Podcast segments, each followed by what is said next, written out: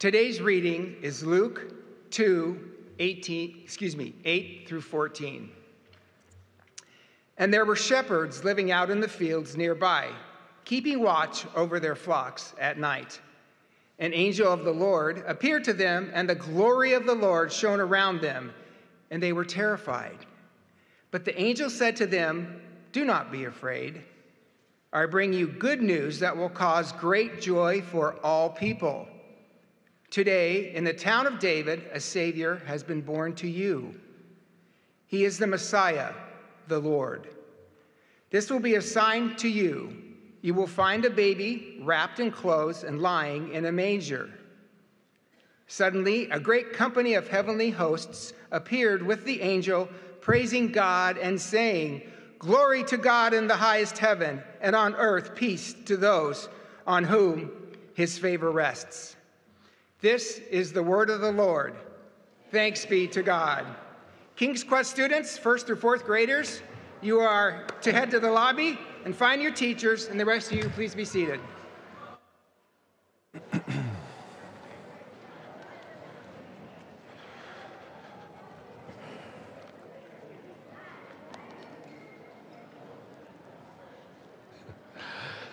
Well, good morning, Grace Long Beach.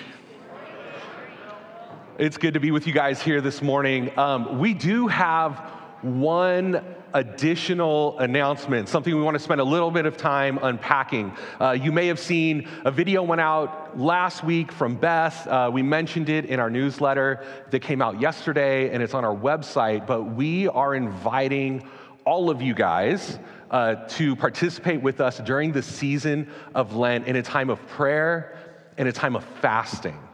And so, depending on your familiarity with church and what kind of background you have there, some all of this may feel like what are we talking about? What is lent? Is this like drier lent? Like what are we talking about? Lent is a season in the church um, it, more in the historic church or orthodox church sometimes in catholic church where uh, people who follow jesus just take some time to cut something out in order to devote that time to prayer, to considering who God is, to listening to his voice, these types of things. It lasts from 40 days, starts on Ash Wednesday, which is this coming Wednesday, and goes up until Easter. And so, what are we trying to do here with this season of Lent and inviting everyone to participate together? We're not trying to create legalism. We're not trying to control or manipulate. We're not trying to control or manipulate anyone. What we're saying is, as a church, we want to be united in prayer during this season leading up to Easter because we believe that God is a God who still does stuff. God is a God who still speaks and who still invites people to himself. So, the invitation uh, as leadership, as elders, as pastors, as staff, we are choosing Thursdays to fast. You don't have to choose Thursday, you can choose any day.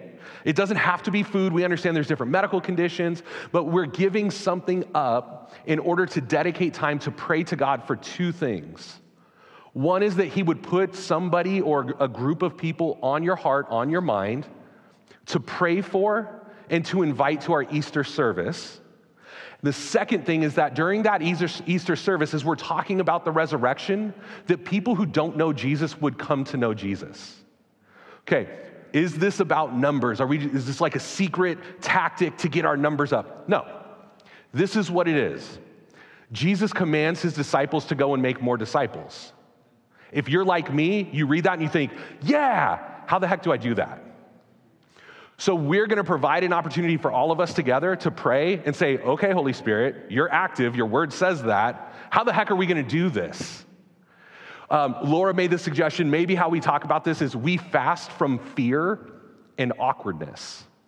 Because I don't know about you, but when I think of like sharing my faith, I get nervous and I feel awkward. So maybe I can choose to give those up and ask Jesus to help me feel bold and courageous to share my faith with people who don't yet know him.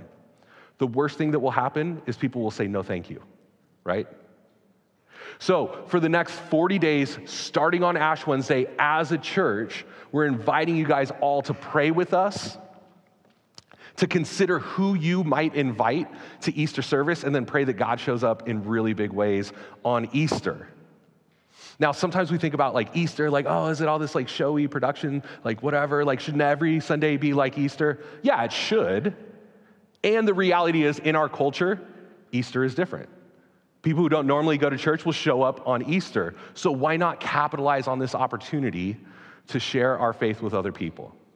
So, hopefully, even as I'm talking right now, like it, the images in your mind of like, oh, yeah, that neighbor, oh, that parent on my kid's sports team, like I, I have been talking to them. Like, maybe people are coming to mind. Maybe you're here and you're like squirming a little bit because you're like, shoot, I've been in church so long, I don't know anyone who doesn't know Jesus.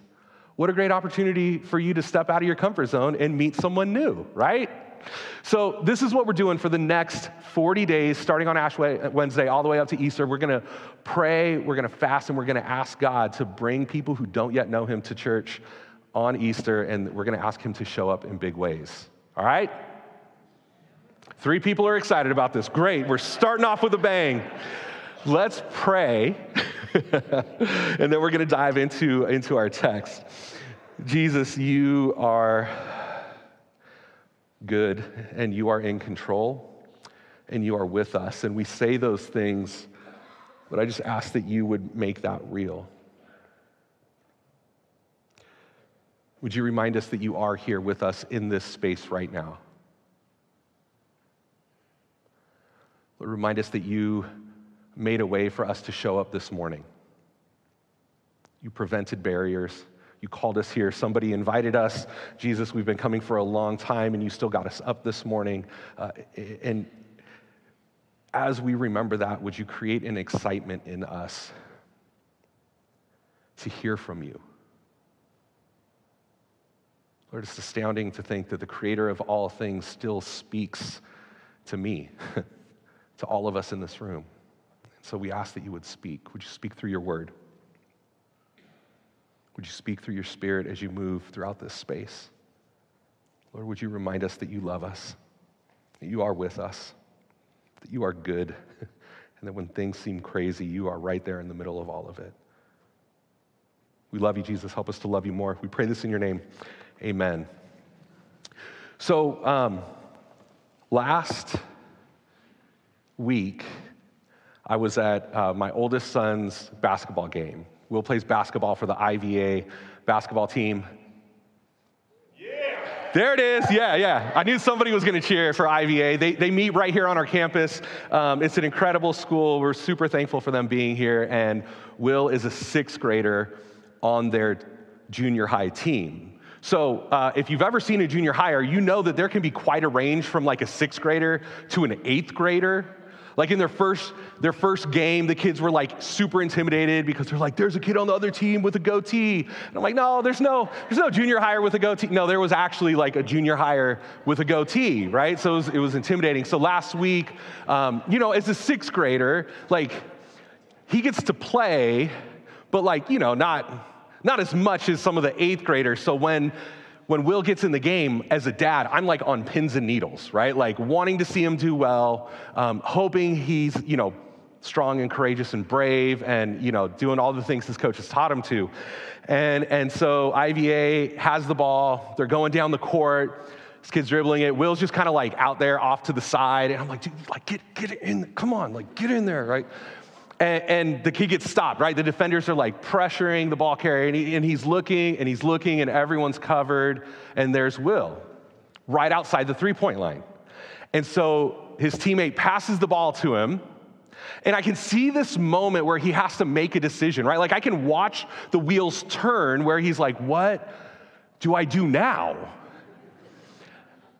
And I see that moment where he looks at the hoop, and he's not like, toes on the three point line, like he's a good ways behind the three point line. If you don't know basketball, that means he's far away. Right? and he's not the eighth grader with the goatee. He's like, you know, my sixth grader who's, who's he's getting older and bigger, but like, he's my little sixth grader, right? And so as he starts to raise the ball up for the shot, in my mind, I'm like, oh, oh no. oh no and he shoots and the ball releases, and I'm thinking, oh, Jesus, help us. Like, what's gonna happen? And as the ball goes up, I'm having like all of this dad regret of like, I shouldn't have showed him those Steph Curry highlight videos. Like, I've influenced his decision making, and the ball goes up and it, and it hits the rim. And so I'm like, okay, thank you, Jesus. At least it hit the rim. And then it starts this like toilet bowl thing where it starts going around and around. And I think that the ball spun around the rim for like 42 years, I'm pretty sure. And at first I'm holding my breath, but it keeps going. And you know, like when you hear like somebody has said something out loud and then you realize like you're the one who said it, right? Erin has video of this. I'm like, come on, because the ball just keeps spinning. And in my mind the whole time, I'm like, there's no way this is gonna work. There's no way this is gonna work. There's no way my little tiny sixth grader, you're big, don't worry. My small sixth grader can make this shot from like past the three point line and it spins and it spins and it spins and I'm screaming and it went in.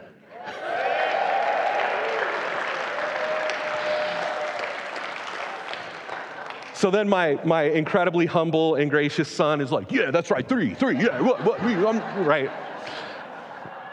He gets that from his mom, don't worry. Uh, it went in. The whole time I'm thinking, there's no, it can't work. It can't work. There's no way this is gonna work. And it went in. Have you had those moments? Have you had those moments where you look at something and you're like, there's no possible way this thing is gonna work? Like, I remember um, the first time I flew, I was a little bit older in life. I was like junior high, and I remember walking up to the airplane and seeing this giant metal contraption. I'm like, this is gonna fly in the air? This looks way too heavy. Like, how does this work? This can't work. We have those things. You look at some of the movies that are coming out, really, like 10 Fast and Furious movies. There's no way this can work, but it keeps working. Sharknado, like, give me a break. And I wonder sometimes if we lose sight of that with like these super familiar passages of scripture. Right? We're going to look at the birth of Jesus. This is what every preacher ever preaches every single Christmas, year after year after year after year, as long as the church has been a thing. And I wonder if we're so familiar that we forget like, this story makes no sense. This story should not work. Read with me, if you will. We're going to pick up in Luke chapter 2. We made it. Woo, chapter 2.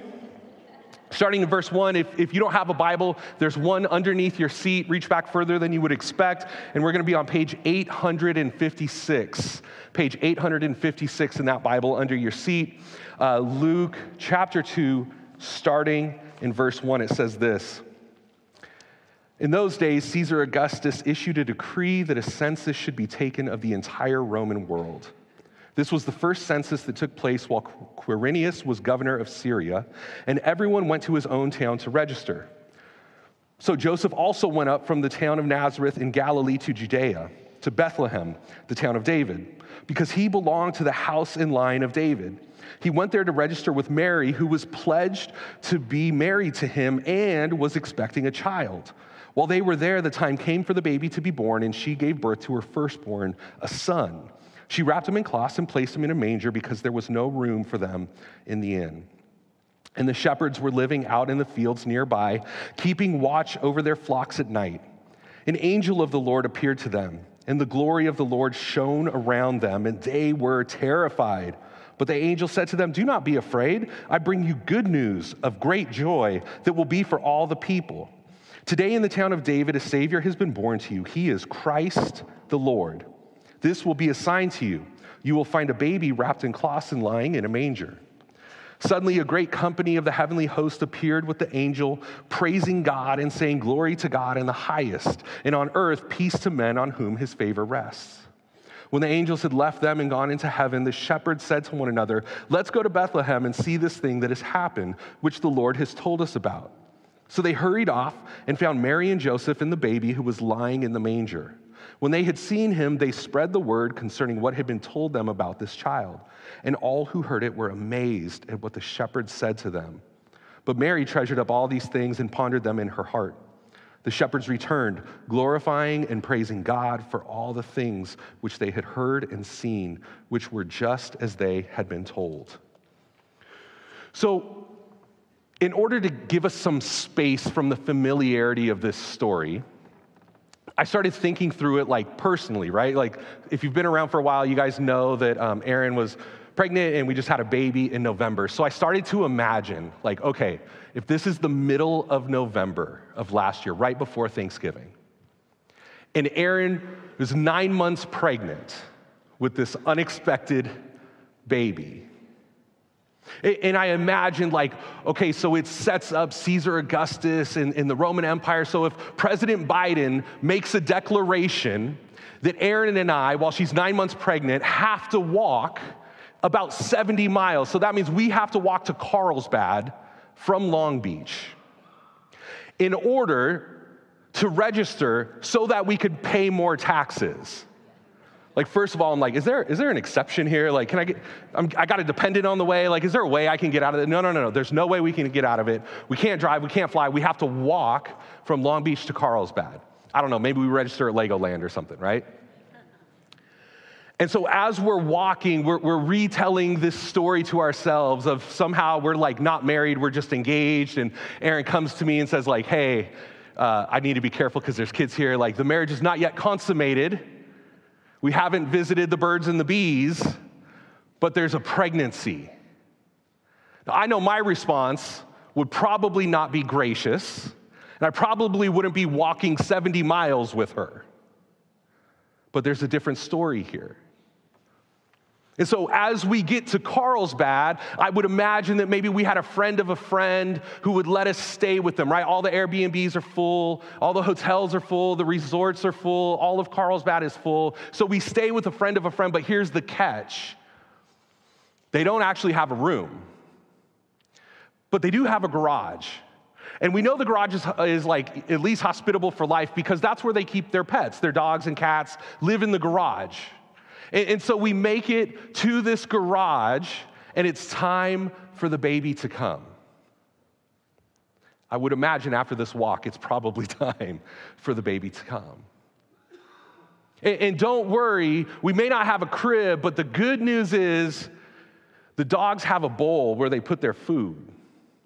And so the newborn baby gets to stay in the bowl. And even as I'm telling this story, I'm like, this is so strange. Like, this is such a different world. This is not how we operate, but this is how the creator of everything chose to send his son. So then, you know, we're, we're, at, the, we're at the friend of a friend's garage, little, the baby's, you know, wrapped up in, in cloths and he's in the, in the dog food bowl. And, and meanwhile, I, I imagine God's like, hey, I'm gonna let people know that this happened.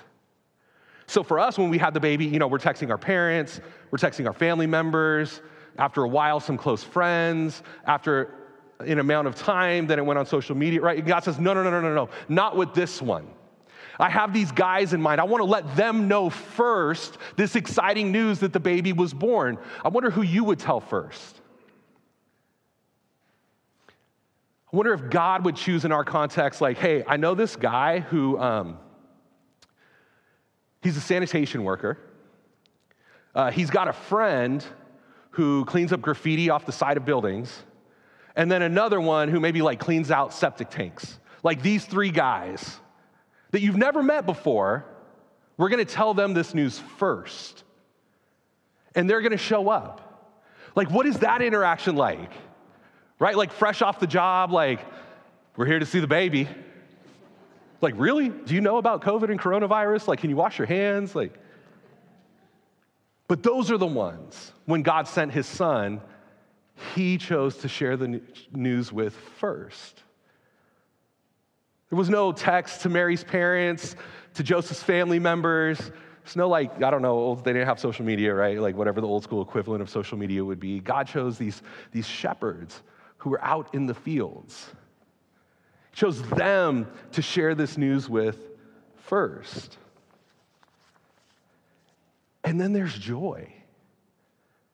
There's this sense of wonder and awe. Mary is treasuring, sorry, Erin is treasuring all of these things in her heart. The workers are going back rejoicing and praising God because of what this like how did they even find the place, right? Like were they knocking on every door like, "Hey, is there baby wrapped in cloths here?" Like, this story is strange. And when you step back and look at it, and consider what's going to happen with this baby. Like, this baby is going to become more powerful than the emperor that issued the decree. This can't work. These shepherds are going to be the first ones who share the good news. Like, this can't work. There's no way that God can show up in the midst of this, but here's the good news the story didn't happen to my family, this story happened to God's family. So all of our thoughts of like, this can't work get flipped on their head, and we realize the truth that this can't actually fail. Because the emperor is not the one who's in control. The parents are not the, one, the ones who are in control. The shepherds, the angels, any of these characters in this story are not the ones who are actually in control. God is the one who's in control.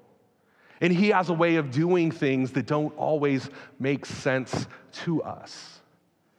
See, about 600 years before this story took place, God spoke to His people. He said that a baby would be born to one who had not yet consummated their marriage. I've learned to be careful with the language here because there are kids. He said where the baby would be born. So when the emperor issued this decree for a census that requires Mary and Joseph to go to Bethlehem, he's not actually the one in control. God ordained that about 600 years before these events took place. God is the one who's in control.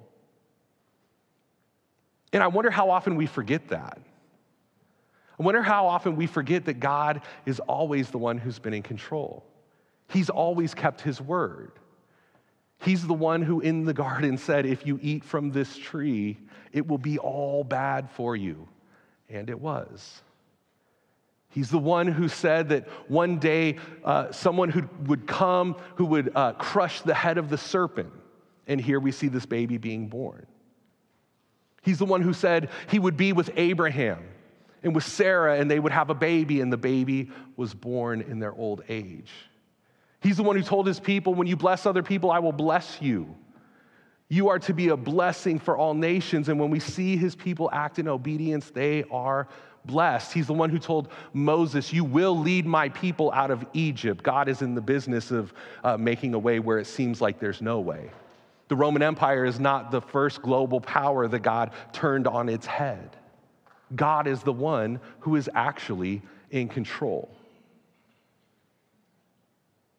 God is the one who helped them to cross the Red Sea, who provided manna and quail, who was the pillar of fire by night in the, in the cloud by day. God is the one who has always led his people. As he says, I am with you. I will be your God and you will be my people. And I can't help but think that in the hundreds of years of distraction that they forget that. I know I do. And sometimes I do need to step back from my own story and take a big look at what's going around. And so God shows up like he always has. God shows up in this story. This can't fail. Even though it makes no sense that it would be the shepherds, God shows up to the shepherds and gives them good news. Jesus will later clarify this throughout the Gospels. When he continually moves towards those on the margins, you see, the shepherds were despised. They were, they were considered unclean. Culturally, they were even considered like untrustworthy and things that may not make sense to us, right? Like we read Psalm 23, like the Lord is my shepherd, right? And we forget that part of being a shepherd is like dealing with dead sheep, which would make them unclean according to the law. And isn't it interesting that God would choose shepherds to reveal the good news of his son. These shepherds who willingly enter into a, a profession that makes them unclean so that they can provide an atoning sacrifice for those who have sinned. Jesus, who willingly took on our uncleanliness, our sin, and became a sacrifice so that we could be made clean. There's something about the shepherds. It's almost like God knew what he was doing. And in the midst of the story that seems so crazy, so upside down, we're introduced to this baby. This baby who will overthrow an empire. Now, not during his life, right? But we see the character that's developed in the early church that's contrary to Roman rule. Because at first glance, this, this story, it, it may seem like this can't work. And as we move through it and, and, consider that God is the one in control, we realize that this story, it actually can't fail. But here's the other thing about the story it changes everything. This story of Jesus changes everything. We see in the Roman Empire an empire that is built on power and violence. And Jesus comes and he declares a message of sacrificial love. If your enemy strikes you on the cheek, turn to them the other one off also. If they ask you for your tunic, offer them your cloak as well. If they tell you to go one mile, you go with them two miles. This sacrificial love. We see in this story that has changed everything. We would assume that the emperor would be the one in power. The emperor would be the one in, control. The emperor should be the one that the good news was declared to first, but it's lowly shepherds in the field.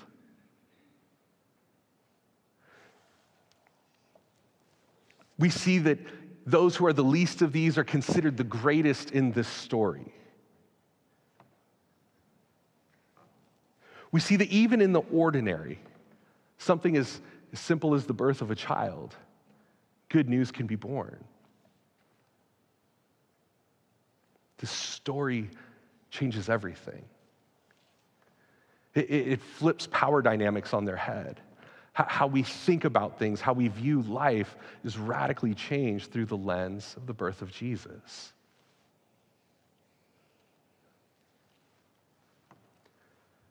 Story changes how we view communion. Because the story that is commonly told in our culture is that you have to be worthy. You have to be enough. You have to do enough, provide enough, be productive, life hack your way into a curated feed on social media of perfection. So when I think of the God of the universe putting on flesh and becoming man and inviting people to eat at his table, everything in the culture around me tells me I'm not worthy of that table. Everything around me tells me I should learn more. I should do more. I should perform more. I should have more grace and patience with my kids to come to this table. I should be a more loving and caring and um, productive husband to my wife around the house to come to this table. I should have achieved a certain level of success in my chosen profession to be able to come to this table. It makes no sense. It should not work for me to come to this table. But this is not a table of productivity. This is not a table that we can earn our way into. Stop trying. This is not a table of your decades of obedience have earned you a seat at. Think about what the shepherds were doing watching sheep. There's no indication they're like watching sheep and memorizing the Psalms or like praising God or like singing worship songs to each other or any of these. They're watching their sheep. And God shows up and invites them in. And they have a choice. They're afraid. The angel says, Don't be afraid. This is what's happening. We have a choice like the shepherds. God shows up day after day after day. We have breath in our lungs, God shows up. Friends who love Jesus love to you, God shows up. Somewhere in your house, you can find a Bible. If not, you can Google it. God shows up. And we get to choose. What do we choose? The ways that make sense? The ways of fear? The ways of insufficiency and inadequacy? I'm not enough to come to the table? Or the ways of Jesus, who doesn't come in might and power to stand against the Roman Empire, right? Like, here's a little background context to this story. Um, Augustus, the Caesar, the emperor at the time, had come into power and, and began this season in the Roman Empire called Pax Romana, or like Roman peace. One of the last things he had to do to obtain this peace was suppress Jewish uprisings. So, Mary and Joseph would have been familiar with this story of about 30 years before when the Jewish people said, Enough is enough, we're not paying any new taxes. We're going to fight against the Romans. And the Roman Empire, the Roman soldiers came in and crushed them, decimated entire cities. So now, when the emperor says, You better go here to register for this census so that you can pay taxes, they go. Behind the scenes, the angels show up. And we've talked about this. Don't think like precious moments on your grandma's like little, you know, mantel. Think like angelic warriors. Legions of them start these war chants in this passage right? That's what's going on here when it says, Glory to God in the highest and on earth, peace to men on whom his favor rests. So God has angelic warriors at his disposal to stand up to the Roman Empire, but what does he show up as? A baby, vulnerable, needing his mother for life. A baby who would die an undeserved death who would lay his life down for people who don't know him, for people who would reject him. This is what we're invited into in this table. Because it seems like it doesn't work, but it's really the only thing that is good news. Because we know we can't do it on our own. We felt the weariness of trying to figure this out on our, on our own. And so, as we think about this story from maybe a different perspective, I would invite you to think about this baby. The good news about babies is they don't do anything. Later in his life, Jesus would remind his followers that we are to be like children to follow him. And so, as our worship service moves forward, we're gonna, we're gonna come to the table where we remember that he gave his body for us, that he shed his blood for us. And I would invite you to just take a moment to consider what are the things that are distracting you from this good news? What are the lies that you may be tempted to believe? Lies that you're not good enough, that you're not worthy enough, that you don't perform enough, you can't keep up with the Roman Empire, you don't have all your stuff together. What are those lies? And remember the invitation the free invitation that will show up to shepherds, the free invitation to be yourself and receive the grace of God that will change you, the free invitation that His love is for all of us. I'm going to pray for us, and then we'll invite the band back up to the stage and we'll invite the servers to come down. They'll dismiss us by rows to come up and receive the elements the, the bread and the cup the um, little cups that are clear are full of wine. The little cups that are purple uh, are juice. So you can choose the, what's appropriate for you. But let's, let's pray together before we move on in our service.